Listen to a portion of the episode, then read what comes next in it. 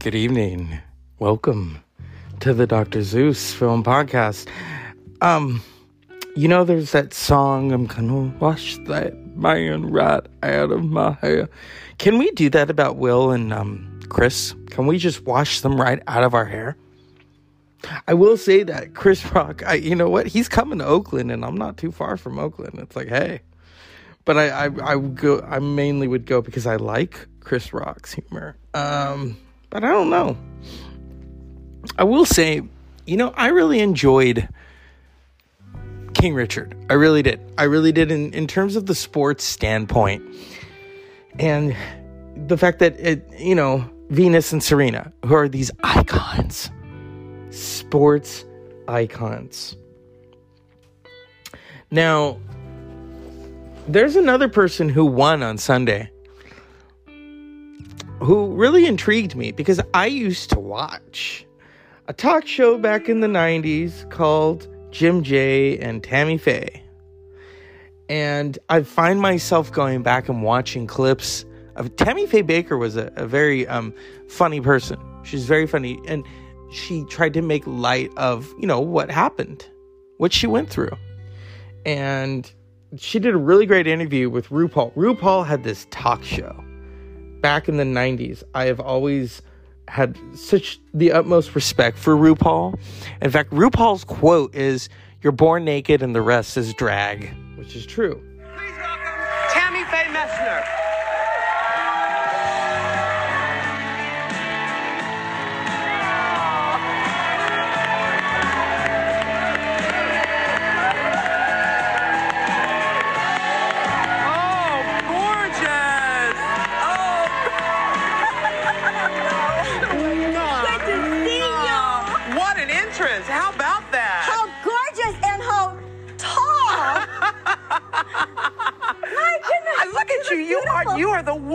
So beautiful. Now, first, tell me who did the who did the coat, who did the suit.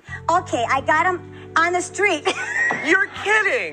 I did. I I, lo- I love New York. Uh-huh. And you can buy things down Chinatown. Uh, yes, yes. Yeah. I've been to Chinatown, honey. Oh, yeah. and I got the suit. Listen, sixty dollars. The the coat was sixty dollars. You're kidding. Let me tell you about my shoes. These are resale shop. They were three hundred dollars shoes. Have been worn once. I got them for thirty dollars. Oh my God! Did you now Tammy Faye? Did you see any any of those shoes in a size 14? Anything like that I'm at all? sorry, Rue. I didn't. Oh shoot. I didn't, girlfriend, but I'm sorry. Well, we'll Uh, have to go I will shopping look. sometime. We'll go shopping. Yeah, yeah. Now we just saw a clip of you during the height of all that stuff. All that stuff. All that stuff. How, How did you? you? Oh, you let just let yours show. Yes. I'm trying to pull Yeah. You No, let yours show. no, you yours are better than mine. I do this little sideways thing that I learned from. Uh, well, why do I sit sideways on this thing? like you, I think you look. I think you How look do I do it? fabulous. You are just gorgeous. You know. I was gonna wear my wig, but I knew, I knew I couldn't outdo you, so I just thought I'd come like me. Well, you are looking This great is the, the only way you thing that I got that I think maybe outdoes your Julie just a little. right, And right. I've had this for a hundred years. It's And gorgeous. it comes with came with this and with this. It's see, so- very, it's very Oh, I do have a gold fingernail. You have a gold fingernail. That's good. Can You guys don't have that? one of those. No, I don't have one of those. Yeah, and that's the right finger too. It's not the bad finger. Which is the oh right, the, right. We don't want the we bad don't want finger. the bad finger. Now you you are you do dress very flamboyantly. People have uh, uh, called you a, a queen, drag queen before. it's true, right? Do you? What do you say to those people who say, oh, you know, she I dresses say, up too much"? I say everybody must be who they are. Young people don't ever let anyone make you something that you're not. That's you have right. the right to be who you are. That's right. And you say all of this in I your book, all in my book. which is called uh, "Telling It My Way" Yes. by Tammy Faye Messner. Yes. Now we were talking about the the whole public scrutiny, all that those years ago. Yes. How do you survive something like that? You don't you don't read the you don't read the papers. You don't watch the, watch watch it when it's on TV. Right. You don't read the rag magazines. I kn- you know in your heart who you are. You know what you have done and what you haven't done, and you can look the public straight in the eye, and that's what I do. That's right. Hallelujah. Amen. I do. I believe in that. That's true. I believe God knows, and you know. That's all that needs Who to you know. are. That's right, because all of this is just, these are just clothes. Is they're just stuff. clothes. Underneath, we're all the same. That's right, that's right. Now, I watch Trinity Broadcasting, and there's a lady on there who is like sort of trying to do your look. She's got the big purple hair. What's her name? Her name is Jan. Jan. Yes, and Jan is a friend of mine. Really? Yes. Now, now, who who did it first? Uh, obviously, you did that. I first. did it first because I've been on television for a lot of years before she was on TV. Yeah, yeah. You She's know. got big purple She's hair. She's got big purple hair. I don't. I don't know how to. I don't, just wouldn't know how to keep it all on. I'd like it. Yeah. I just wouldn't know how to keep it all on. Now, your your wig line. I mean, I'd be afraid something would blow off and I'd be missing it and not know it. I'd be careful if your hair was flying down the street and you didn't even know it. When's the first time you wore makeup? Oh, oh, when I was a little girl, I was, oh, I would say I was a teenager in high school, and we, our church had always taught that makeup was a sin. Oh. And I always would look at people and thought they looked so pretty, and Yeah. I wanted to look pretty, you know. So one day, my girlfriend, Ada Derod, and Ada, you're still out there somewhere, she. She said, Tammy, come in here a minute. And, and I went in the bathroom with her. And she had this little tuba, little, little black tuba stuff. She said, You have really long eyelashes. I said, I do not. Yes, you do. She said, Let me prove it to you. Sit down. So I sat down on the commode and she took and started putting this black stuff on my eyes. And all of a sudden, I had these big, long oh, eyelashes. boy. And I felt, I look beautiful. you do. and so you do. at that time, I did. Yes. I looked better at that time. Oh, well, we've got another beauty, beautiful lady coming. And so, what Jessica Chastain did. Is she she brought Tammy Lee or Tammy Lee, sorry, Tammy Faye back to life. She brought her back to life, and whatever Tammy Faye did in her previous life, you know, um, it was it was interesting to watch when you get to watch portraits of these people who are no longer here. It it really is and that and that film is based off of uh, i mean the documentary through the eyes of tammy faye. And um it was it was interesting to watch. It was interesting to watch to see someone that i remember be brought back to life through through a film. And jessica chastain inhabited. And this is a beautiful moment in the film that I love.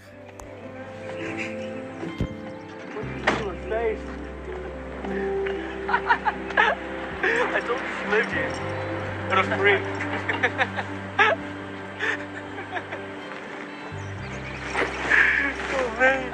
Hi.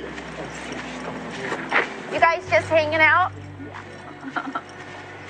so, you can talk about me. That's all right.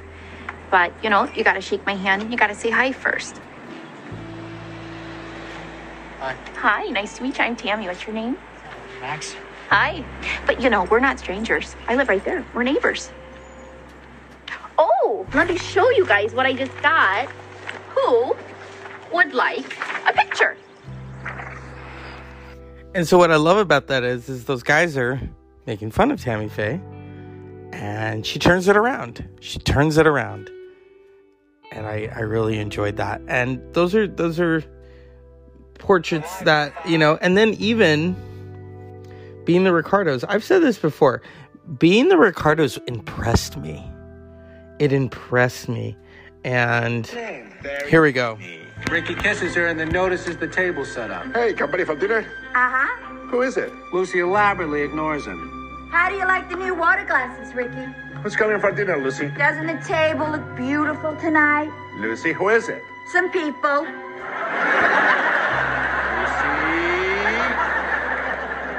Who is coming here for dinner tonight? Whom? You mean besides me and you? Never mind that. What are the names? Fred and Ethel Mertz. Wait a minute. I thought you said Fred and Ethel had to be fighting. And they weren't mad at each other. They are. I thought you said they weren't speaking to each other. They aren't. And that he was staying at the Y. He is. And that she won't let him in the house. She won't. Well, if they are and they aren't, and he is and she won't, how come? Well, Lucy Esmeralda, McGillicuddy Ricardo. oh, that's nice. But is the rhythm getting old too early? We'll work on that. Back to right before Vivian's entrance. When do we eat? Settle. And action. Uh, when do we eat? I've been living on peanut butter sandwiches. Bill, that line's got to take you over to the table. You need to cross to the table on that. Why? So you can see the table. Notice that a fourth place is set and say your next line. Uh, someone else coming? Well, Fred, I took the liberty of asking a young lady to be your dinner companion. A young lady? A cute young chick. Oh, boy, bring her on. Ah, hang on. Well. When I say I took the liberty of asking a young lady to be your dinner companion, Ricky should take a sip from a glass of water on the table to keep from laughing. And then when I say a cute Uh-huh. young chick, he should choke on his water a little. I like that. I like it too. Lucy, let me out of here. Untie this coat. Not until you kiss and make up. I'll never make up with him after the things he said. What about the things you said to me? She said my mother looks like a weasel. Apologize, Ethel. No. Oh, come on, Ethel. Tell him you're sorry. Well, I'm sorry your mother looks like a weasel. Now, Ethel. Well, he should have more consideration. After all, I gave him the best years of my life. And so those are the performances. They didn't win, but they didn't have to because it it brought light to oh okay, Lucy and and Ricky and you know I mean Lucille Ball and Desi Arnaz. I, I really enjoyed it. I was really impressed with Javier Bardem, and I was really impressed with Nicole Kidman, J.K. Simmons, the whole cast. What was the, what is the one the lady who played um, Ethel? She was good too. She was good too. That whole that whole cast. Um, who else was in it? Okay, that's Nina Ari- Arianda, who played Vivian Vance. Linda Lavin is also in it, as is Tony Hale and Clark Gregg, and yeah, yeah, I really, I really enjoyed it. But yes, Jessica Chastain won for playing Tammy Faye Bakker, and and I, you know who else I enjoyed in that was um, uh, what's her name? Um, Cherry Jones, because she played the, her mother, and she's, you know, Tammy Faye, God does not approve of this. I think you're in trouble. Oh, you know, Jim Jim says those things, but oh yeah, you know, I don't know. What do you think, mother? You want the fur coat? Yeah. My favorite though is the trailer. Because Jim Jim is obsessed with Satan and he's like, The devil's coming for me, Tammy. And then she just looks at him and is like, Can we talk about Satan later, Jim? I loved it. Oh my goodness. Like when you can find humor in that. Yeah. So the Oscars are said and done. The Grammys are coming. Um I did a show on Friday about Taylor Hawkins. Um the Foo Fighters released a statement today that the tour is canceled. And so, yeah, all we can do is just remember whether you met Taylor or not, and the music. That's that's the powerful thing right there is the music. I wish I could play some of those songs. I've been even the videos, you know, you watch the videos and it's like wow. And it and it does. It it takes your breath away cuz now it's like it's different when when someone and and you know I, I'm gonna say this because uh,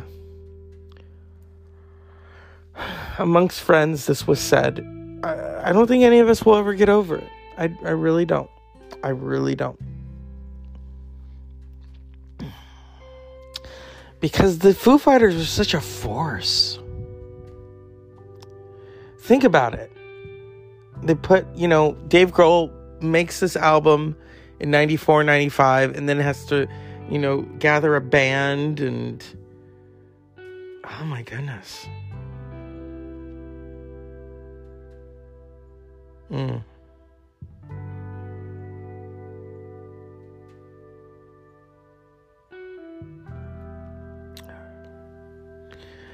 and their last album to date is medicine at midnight i mean but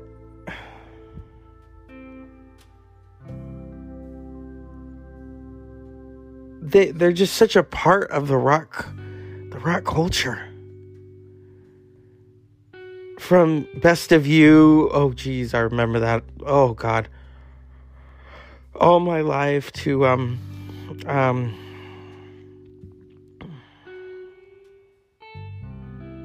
what's that one album? Times Like These. Oh, God, it's such a, such a great album. I mean, here, here's a list of their albums Foo Fighters, 1995. The Color and Shape, 1997. There's Nothing Left to Lose, 1999. That's when they won their first Grammy. One by One, they won another Grammy. In Your Honor. Echoes, Silence, Patience, and Grace, they won another Grammy. Wasting Light, Grammy. Uh, Sonic Highways, Concrete and Gold, Grammy. Medicine at Midnight, they're nominated. Um,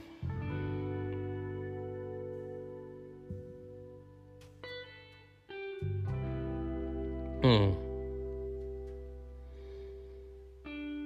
Yeah. So, you know, Oscars have come to a close, and um, uh, I, whatever happens, I mean, with the Foo Fighters, oh, you know, like I said, we can only just focus now on that body of music that we all lived and loved. And so is always unpleasant dreams.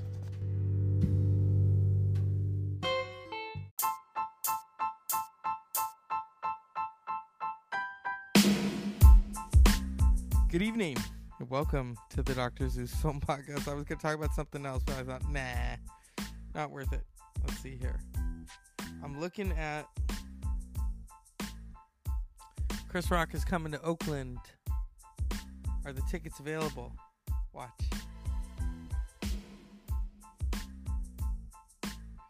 Woo! They're not available. Oh, oh wait. Oh. Oh shoot. They're going up in price. They're going up in price. Well, hey. You know, next time I don't there'll be a next time. um, people can take sides. People can be ignorant and say they thought they thought what he did was beautiful by um, assaulting Chris. Um, seriously, but you know, you know, Chris could have just told Will this. Well, the first thing I do is make him toast my salad. he could have just told him that. Um, personal experience here. When I was in high school, there were so many people that bullied me and assaulted me. Um, but I'm here and I survived. It was funny. One time, see, I had watched that. I, I love Chris Rock. Always have, always will. And I said that to the dude. Dude called me a faggot, and I said, "Go get your salad toss." And he says, "What, motherfucker?"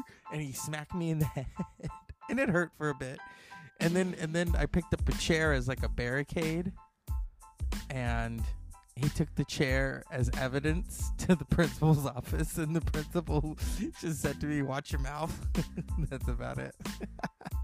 and later on, I saw that dude, and he had dropped out of high school, so I know how to pick him right there. he dropped out of high school, and I remember he came up to me, and I was about to graduate, and he says, "Hey man, what the fuck's your skull made out of?" I said, "Bone." And he says, "You fucked up my hand," and I'm like, "Huh? You shouldn't have hit me then." And then he's like, "You shouldn't have said." Hey, you know what? I was gonna say some people like their salad tossed. You obviously do, because you took it that way. it was funny. Oh, it was funny. Oh, I love humor. Don't we all? Don't we all? I'm still not done with uh, Nightmare Alley. I will say there's a little bit of nudity. Hello, Bradley Cooper. But you know, um, I I feel bad for him that what's her face that that was kind of rapey, what they did at the beginning. Or, Um, Re- Regina Hall, I think that's her name. I don't know. Here's a little of Nightmare Alley because it is nightmarish. Oh, my sweet Pete. He breaks my heart.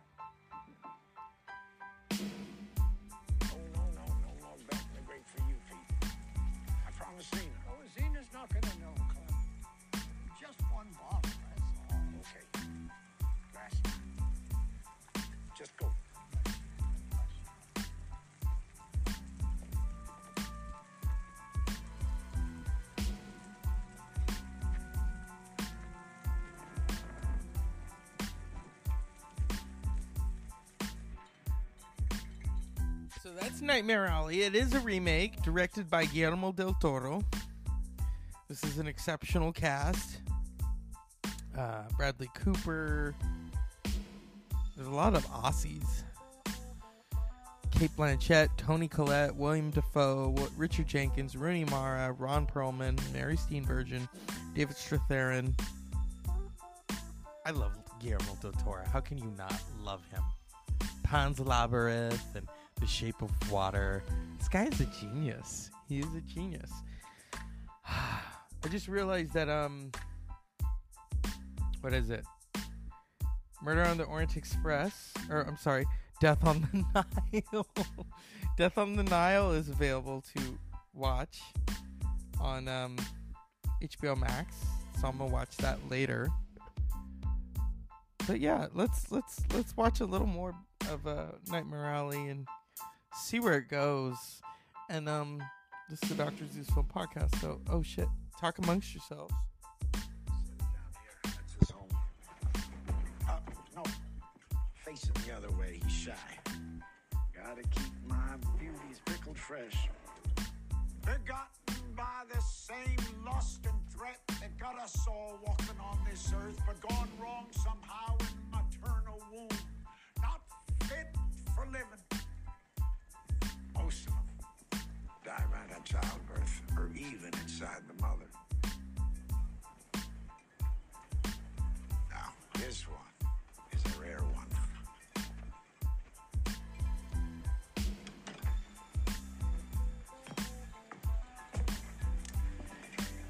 Enoch. I named him on account of the Bible. Little fucker killed his mother right at childbirth,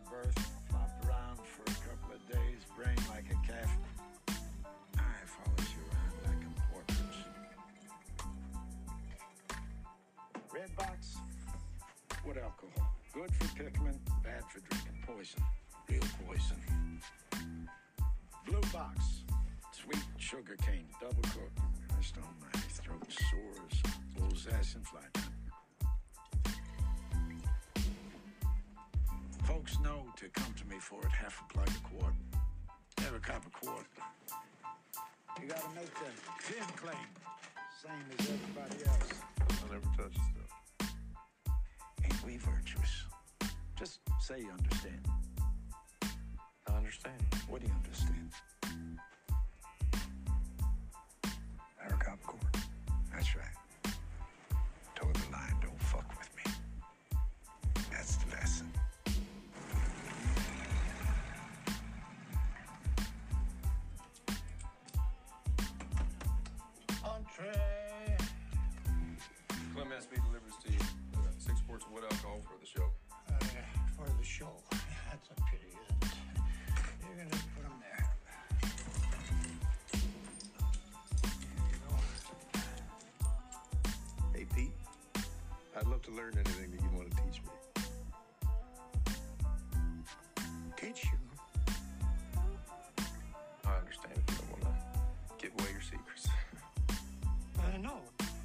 It's not that, my boy. It's, uh, well, it's just that it's been some time since anybody's asked me to teach them anything. Thank you. Hey, you know where to find me.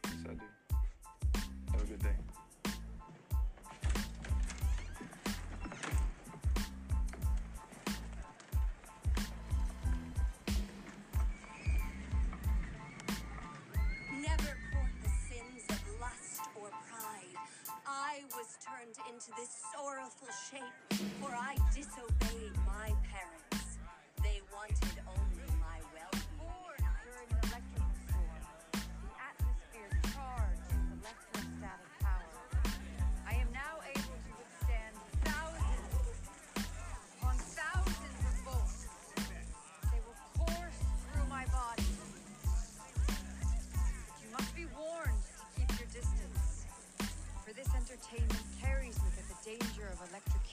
even for those in close proximity.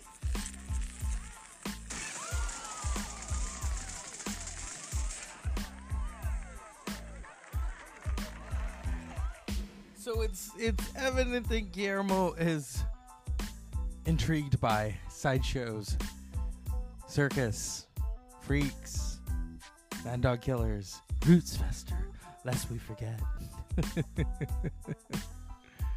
so far, it's interesting. I you know, but the uh, you know the, the the shit show is over. it's over. Um, I think we can all breathe a sigh of relief. And so I'll watch the two nominated films that I have to finish as I want, not right away. Because the winner has been announced, if you haven't been paying attention. but here we are film, music. I am getting into the gear. I'm going to see Behemoth next month. Actually, no, May, not next month. We're at March. March is almost over. I will probably be seeing the Deftones and Gojira or Gojara in April. Um, I am wondering, well, who's gonna play the bass in Deftones? Because Sergio Sergio isn't there anymore. Okay, so who's gonna play the bass? Because I know Frank's not gonna do it. Is Chino gonna play the bass? Probably or they're probably to get, you know, a hired hand. Sadly, uh, and I have an opinion on that, and everyone has an opinion. I thought that was wrong what they did to um, Sergio Vega. So.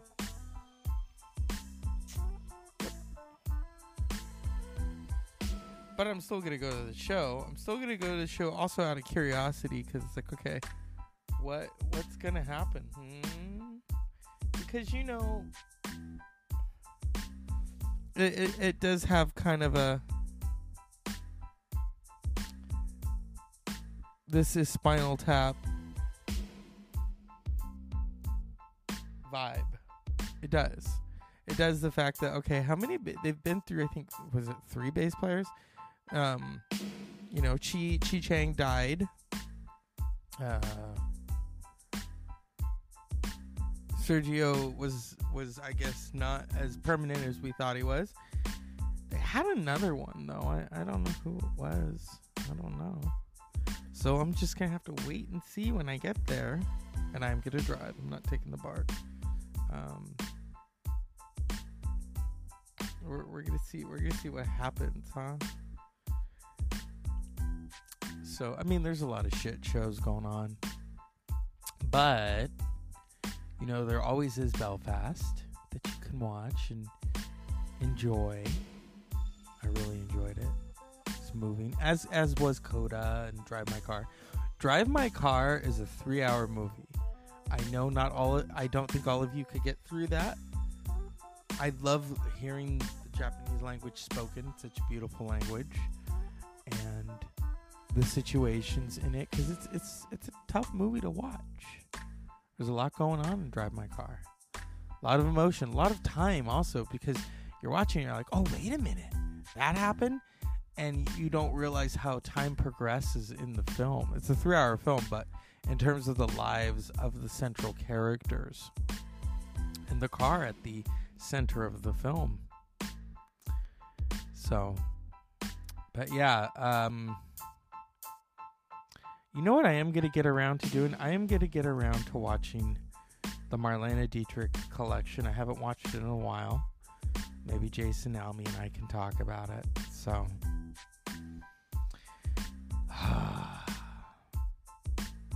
Those are, I'm trying to think, how many films are in that? Because, you know, I prefer to do them all at night. Do them, sorry. Talk about uh, Freudian slip. I, I prefer to watch all of them at night versus during the day because during the day you know i want to be outside and i want to be on my toes and getting shit done and so yeah yeah but it's it's been it's been a crazy couple of days. It really really has. And the Grammys are coming up. I don't know how that's to go down. Hmm. It's to be bittersweet. But we have we have humor to help us. I mean, it's always kind of you know what's weird is how certain things are, are well received and other things aren't. An example. Everyone liked Bohemian Rhapsody. I did not like it. I really did. I actually preferred Rocket Man because the fact that they actually got someone to who can sing rather someone who just lip syncs. Let's talk about that. Hmm? Yeah. Or how Freddie Mercury's homosexuality is watered down. But when it comes to Rocket Man, and you have Elton motherfucking John as an executive producer, it's right in there. Oh yeah, leg spread, going going to town. He's still standing. oh my goodness, it's I'm tired. It's been a crazy couple of days. It really has. But you know, I sometimes it's the little things that really make me smile. And I received my issue of Revolver magazine. Yes, I still read magazines. And in that is Author and Punisher, really great one man band, fronted by Tristan Shone. From, uh, I believe he's from San Diego, California. Coheed, Coheed and Cambria are on the cover. Not a fan of theirs. Don't get it. Didn't like the drums. Uh, but Author and Punisher, come on, come on. It's industrial. It's it's different. It's uh, atmospheric. I mean, that really could be the soundtrack. That really could. The way the way he does it so brilliantly. So I wanted to give him a shout out. And uh, yeah, I mean, life life is pretty crazy when you after one slap. That's all I'm gonna say about that. I mean, I think people are tired of it. I'm tired of it. I think it's time to put it to bed or get out of that entanglement. so, um, hmm,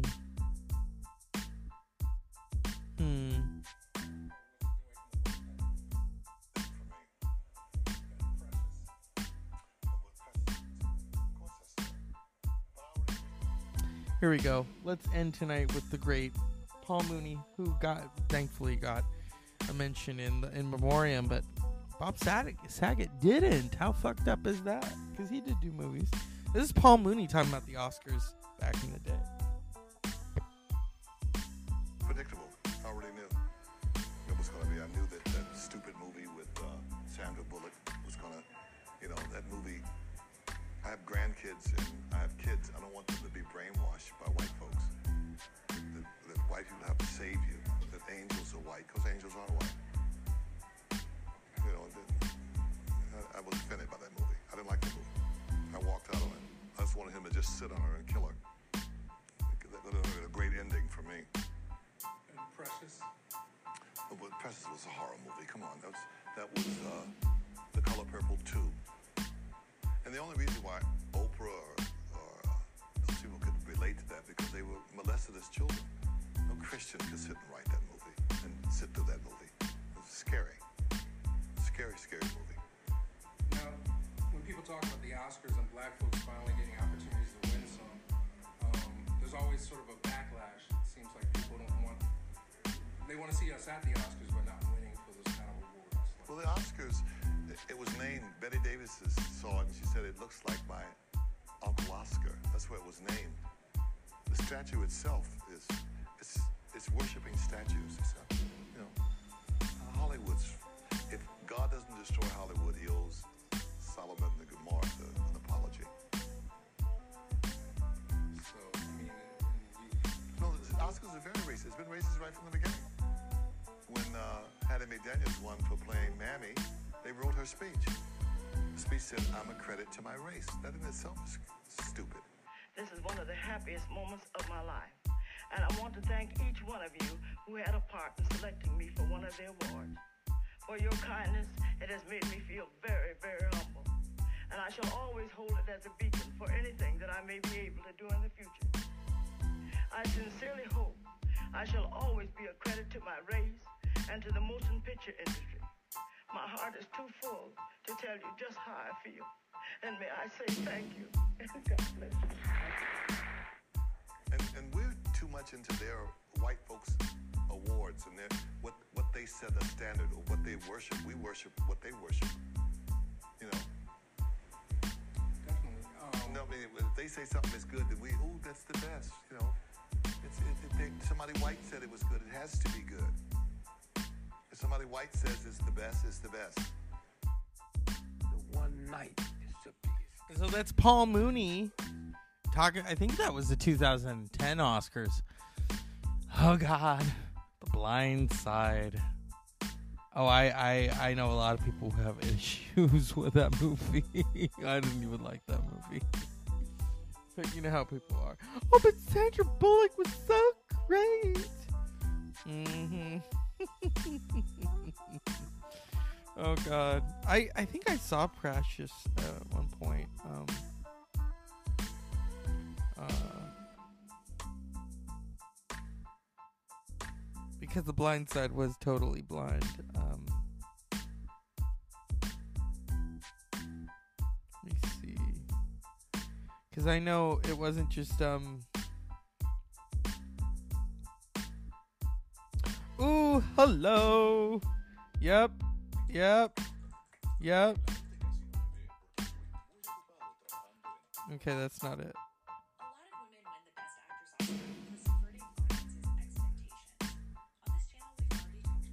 That's a really great podcast, or it's like a. I don't want to. I don't want to borrow her thing though because, um,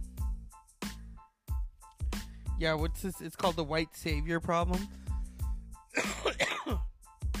hey, I I know people that like Sandra Bullock. That's great. She's okay. She's not my favorite. I liked her in Gravity. She was the last woman standing. Come on.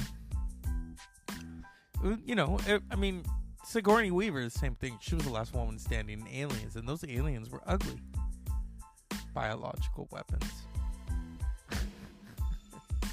but Sandra Bullock in The Blind Side. I think I watched it one time and I was just like, okay, all right. And I know a lot of black people and a lot of Mexican people and a lot of Asian people who didn't even like The Blind Side because of the white that in quotations white savior. So what Paul Mooney and and that's why I liked Paul Mooney. Paul Mooney was not afraid to say it. He was not afraid to say it. And if Paul were here today, oh, he he'd have some things to say about what happened. He really would. And I know that he would be eh, I mean, it's not so much about picking sides, it's just about doing what's right and he would be in Chris's corner. He would totally be in his corner cuz he'd be like, "You got fucked over. You got fucked over." So yeah. Like I said in my previous um, episodes, Hollywood and the Oscars have an identity problem. They have an identity problem. They need to create an app so that you can watch it. And if and if shit goes down, boom, you know, don't have to censor it. When they did that, I, at first I thought, wait a minute, what's going on? Yeah. Many people that I've talked to kind of agree with my stance on you should just move it to HBO. Because then at least if the fight starts out, you can hear him say fuck you rather than bleep, bleep, bleep, bleep, bleep. And then also, you know that the kids can't watch it. There were kids in that audience. So I feel bad for them that they had to hear that. You know, they're, they're like, they think the Fresh Prince is a nice guy. So, I mean, we could ask, we could ask the lady who played Aunt Viv in the first few seasons of The Fresh Prince because I know she had an issue with Will. Uh, or you know, we could just I mean, we could go back to Chris Rock's line, "Go get your salad tossed," because there's always there's always the tongues. There's always been tongues wagging about Will in Hollywood. Trust me, people have told me things. There's always been talk about Will in Hollywood. The Will is not totally straight. Okay? So, I'm I'm not the only one to say that. And when you have two beards together, okay? All right, entanglement. All right. Hey, Will hasn't had a hit in years. What was it? I am robot or something like that? I don't know. I don't know. Who knows? What can I say? It's the Dr. Zeus Film Podcast. Uh, it's over. I mean, like I said before, I enjoyed King Richard. I really did. It's it's a tough film to watch, and then to see, you know, it's like you fucked yourself over. You fucked. He fucked himself in the ass. He fucked himself in the ass, and not in a good way. And now it's being revealed that he refused to leave, so he turned into a little crybaby bitch. He refused to leave. He refused. I'm talking about this at a film podcast. I can't believe. I, I think I'm just. It's good to just get it out there. Now now I'm starting. It's it's like possession. I'm being possessed by Jason Almey's shit happens when you party naked. Cause and the the creatures of the night. Because when I'm on their show, they throw down. They throw down. Shots are fired. Um, yeah, shots are fired. One time they had me on, and we were talking about COVID, and they said, "What do you think's gonna happen?" I said, "Well, you know what? We're all gonna have clones. We're gonna have clones." Well, they're like, "What are you gonna do with the clone when you're done with it?" Well, it's gonna disintegrate. Take it out to the back, and the dog's gonna eat it. And and then one of them was like, "Well, what if I catch the clone having sex with my wife?" I said, "Then join in. I don't know." or, or you know, get a robot or something. Rosie the Riveter. Come on, yeah. So uh, it's it's always fun and lively when I'm on the creatures of the night, and um, I don't have they recorded late? No, they haven't. And then Jason Almey. So yeah, um, if you're if you're shocked by my humor tonight, or my candor, that's fine. I don't care. I don't care. I don't care. Trust me, I haven't watched a Will Smith movie in years. I couldn't even tell you the last time I did. Or wait, no, that's not true. Reruns whenever they play en- Enemy of the State, but I only watch that because of Gene Hackman, because of course he's the better actor. Um, I know shots are fired right there. Uh, like I didn't watch I Am Legend. That just didn't interest me. You know what? I'll be, I'm gonna be truthful with you. After I saw the shit show that was Wild West, I was like, I'm not watching any more of his movies again. I think after that, I saw The Pursuit of Happiness. I was like, oh, okay. It's a sad movie. It's kind of an uplifting movie. He didn't win. Forest Whitaker won for playing Idi Amin, so it's like, okay. All right, Oscars. See, see how the Oscars are though? They're weird. They're weird because they give it to you for playing a villain. Denzel Washington in Training Day, Halle Berry and uh, Monsters Ball. I saw Monsters Ball and it. You want to talk about traumatic?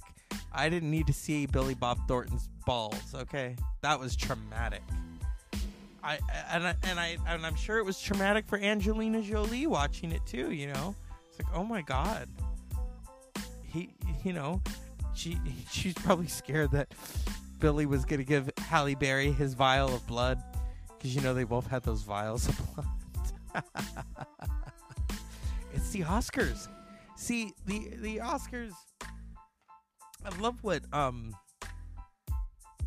Ellen Burstyn once said about the Oscars. There was a documentary about the Oscars, and she said she was nominated and she felt this grasping, like she felt she felt she deserved it, and she didn't like that feeling. And I thought, okay, that makes sense. But then she would, but then, but then it's kind of like The Exorcist with a little dose of Dr. Jekyll and Mr. Hyde because then she gets all crazy and then she says, "Oh." Then she, they start to talk about Gena Rowlands, and she says, um, "She should have won an Academy Award for that, but not my award." See how she said "my award"? So see what that that award turns people into? It's like, remember Lord of the Rings? Was it Bilbo Baggins? uh, Ian Holm. Oh, the late Ian Ian Holm. Rest in peace. Um, and Frodo had the ring, and Ian Holmes, Bo- Bilbo Baggins, turned in like to a demon when he saw the ring. That's like the Oscar for some people. It turns him into a demon. It's like you know, at least with Helen Mirren, we knew she was she was happy to be there.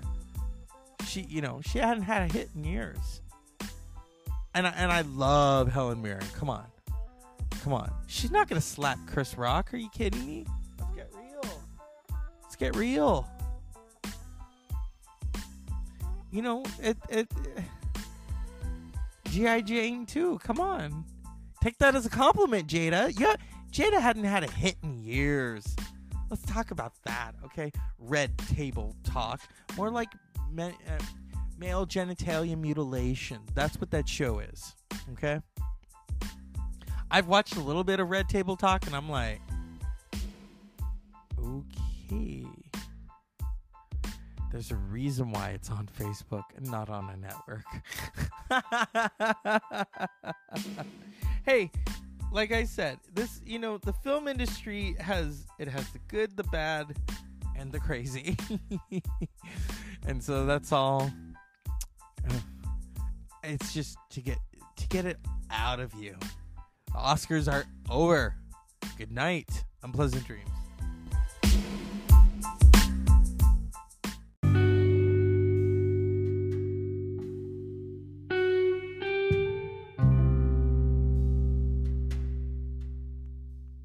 Hello, and welcome to the Dr. Zeus Film Podcast. I think that now we can move on from yesterday and continue to just talk about music, art, and film, and how it brings us all together. Personally, I had a moment over the weekend. I was hanging out with a friend. It was our first time meeting, and we were eating sushi and talking about music. And the gentleman who was serving us, he was talking to me as I was paying the bill and said, I really liked your guys' conversation. Are you a musician? I said, No, I wish. And he was going to go to Coachella, and I thought, Oh, that's so cool. And see, that's that's what I try to do on this podcast is to bring people together, talk about things that we, you know, have a commonality of music and film, art and music. I mean, I don't talk about art as much on the show as I would like to. But I have expressed over over the years that some of my favorite artists include Salvador Dali and Frida Kahlo and Pablo Picasso and Van Gogh and um, Magritte and I mean there, there's just a whole list and how it fits within the pantheon of film and music. Watching those Oscar-nominated films, I, I will tell you they were e- each one had something for the viewer.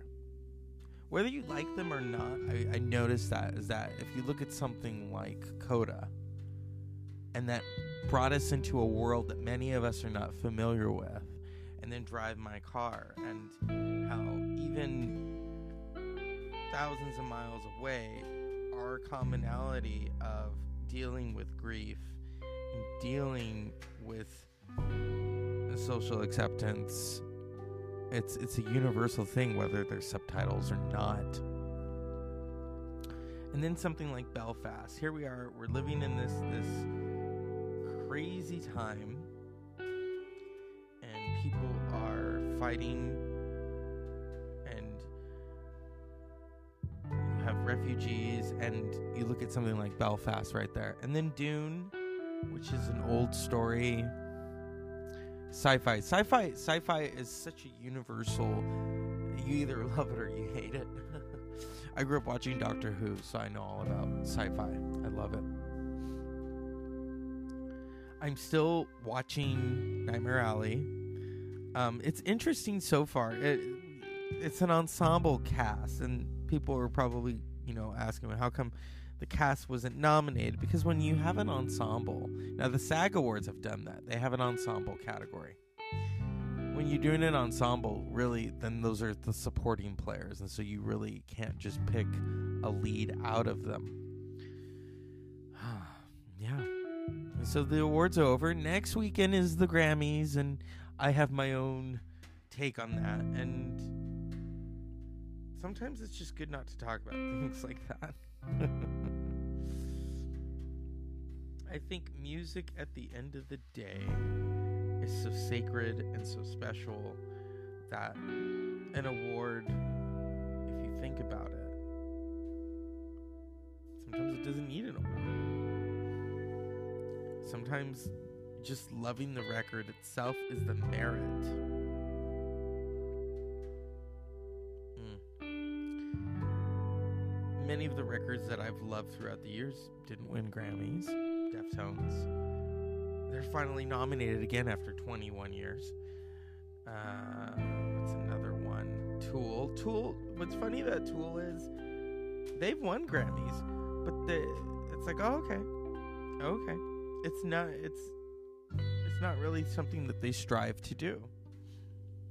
I mean, their albums are known for the packaging, for the sonics, but it's not something that they set out to do. Oh, we're gonna make a Grammy winning album. I don't think they set out to do that. You know what I mean? Um, it's it's that yeah. That's why it's kind of it's kind of um, uh, a hit and a miss. This week, I, in fact, I just got a notification.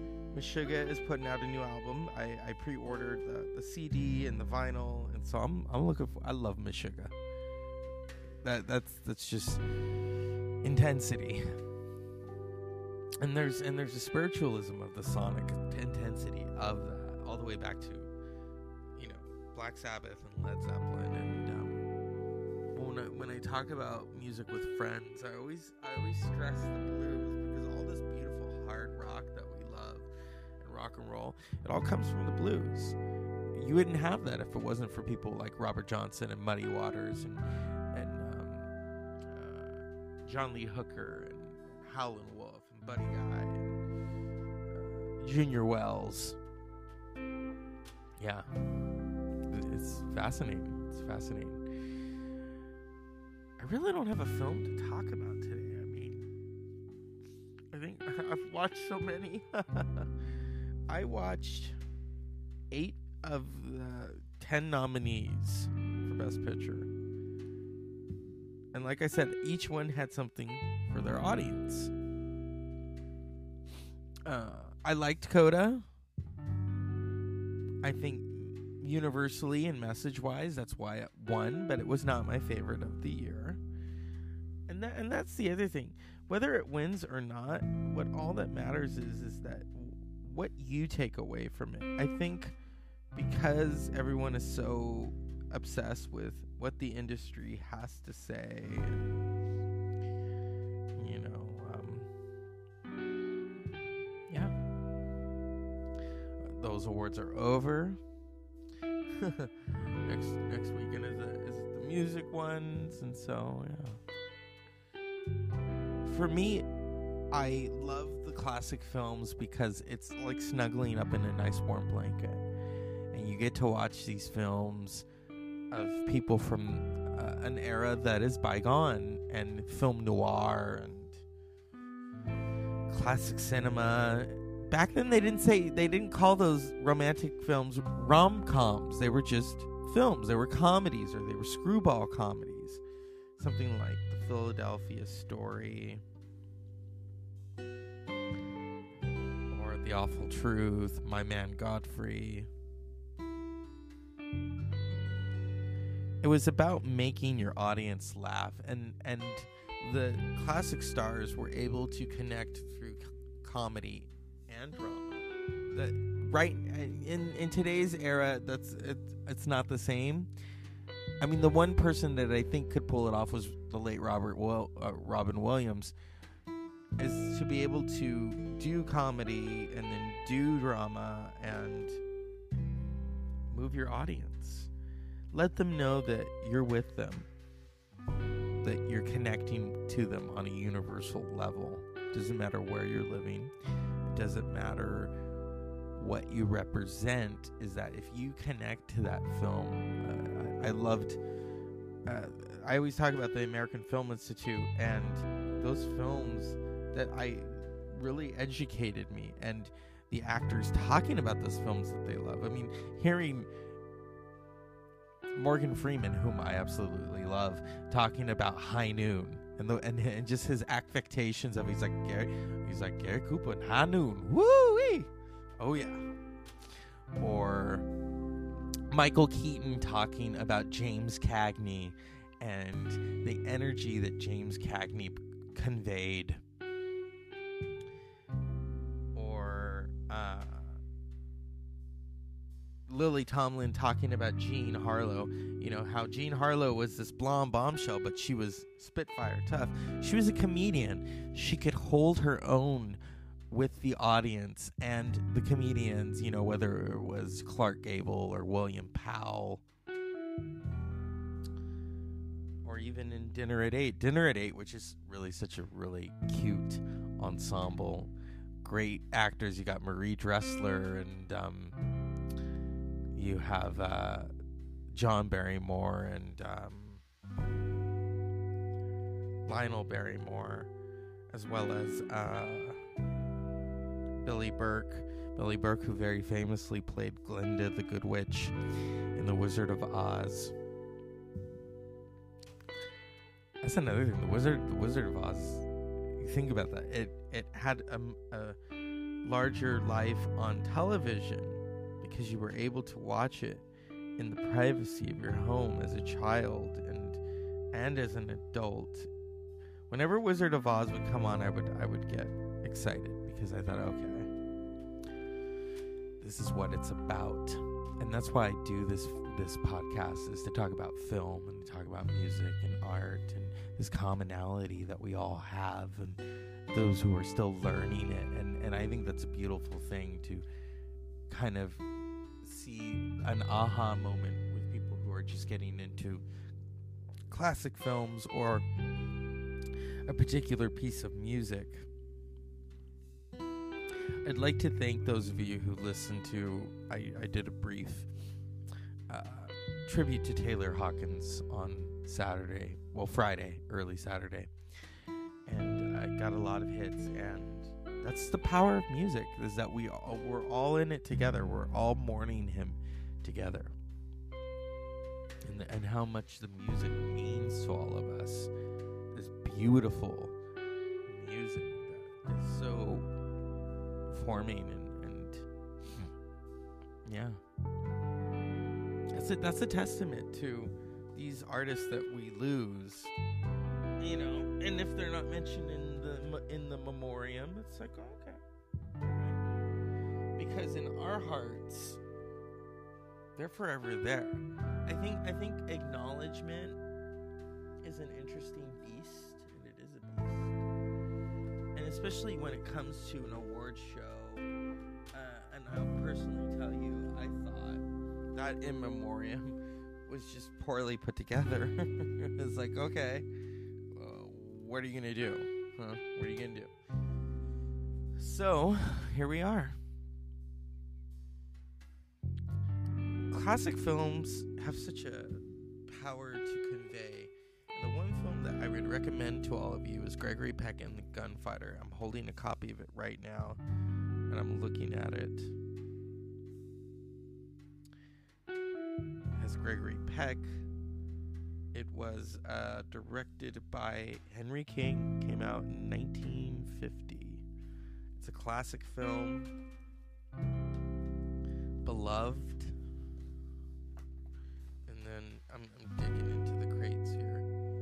Oh shoot! I forgot I had this. I have doubles of.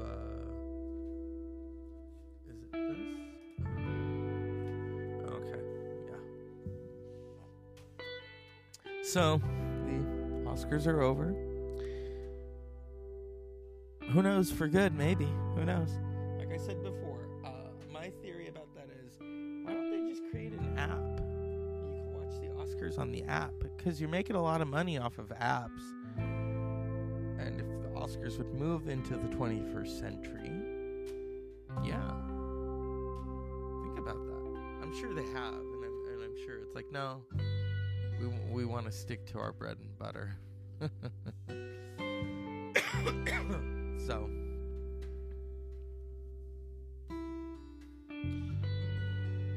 Before we go tonight, I thought, hey, let's play a little something because this is Monday. Mondays are such a interesting time.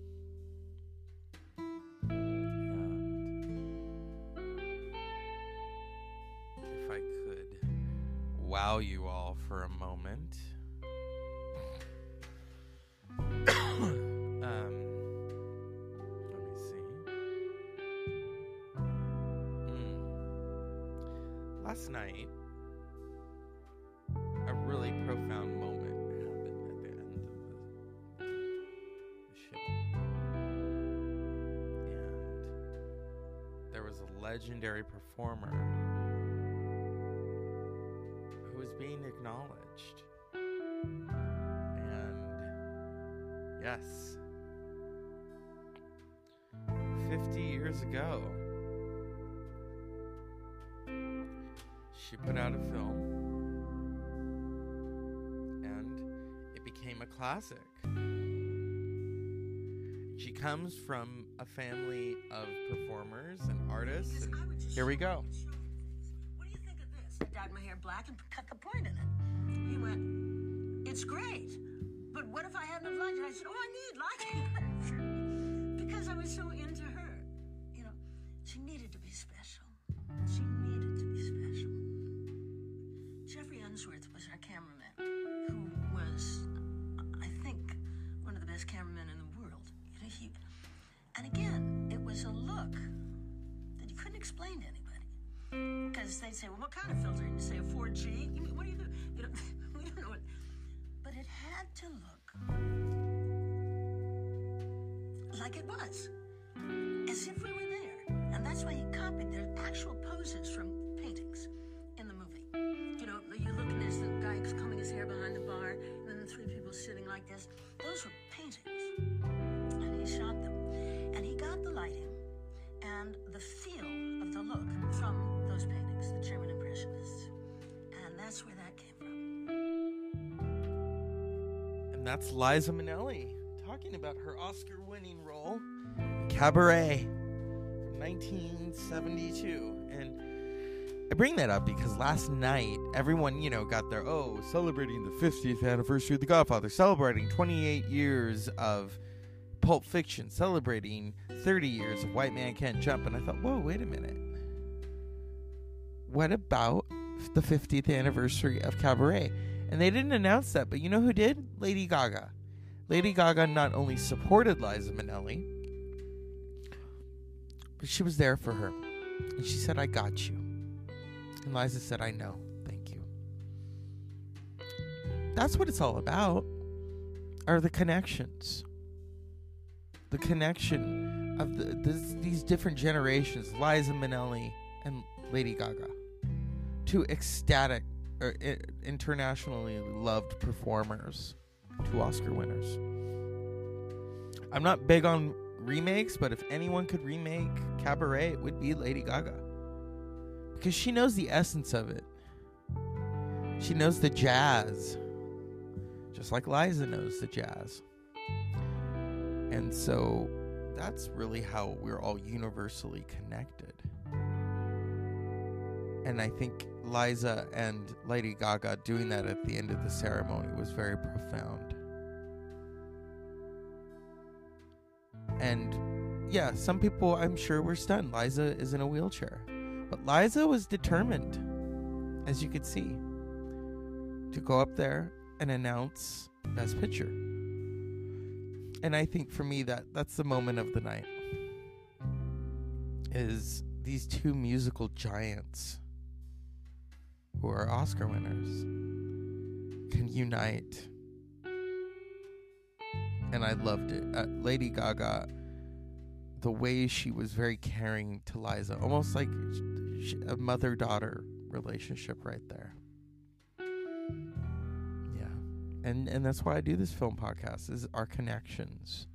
Our connections to music and film and art and everything. And I think that's why so many of you loved the Taylor Hawkins podcast episode. I know I did. I just listened to it recently. So, I'm very proud of it. But not because uh, I, I wish I hadn't. I, I. That's not something you want to record. So, because I think we would all like him to still be here. We would. Very that is that is such a loss. We're all mourning together. And we have to celebrate. We have to celebrate the music. We have to celebrate the films that he was in. And that documentary Back and Forth from 2011 actually won the Foo Fighters a Grammy as they were making their album uh, what is it? Uh, was it Chasing Light? You know, with that song Rope and uh, oh god, one of these days. That's such a great song. yeah. So let's all just exhale, relax, unpleasant dreams.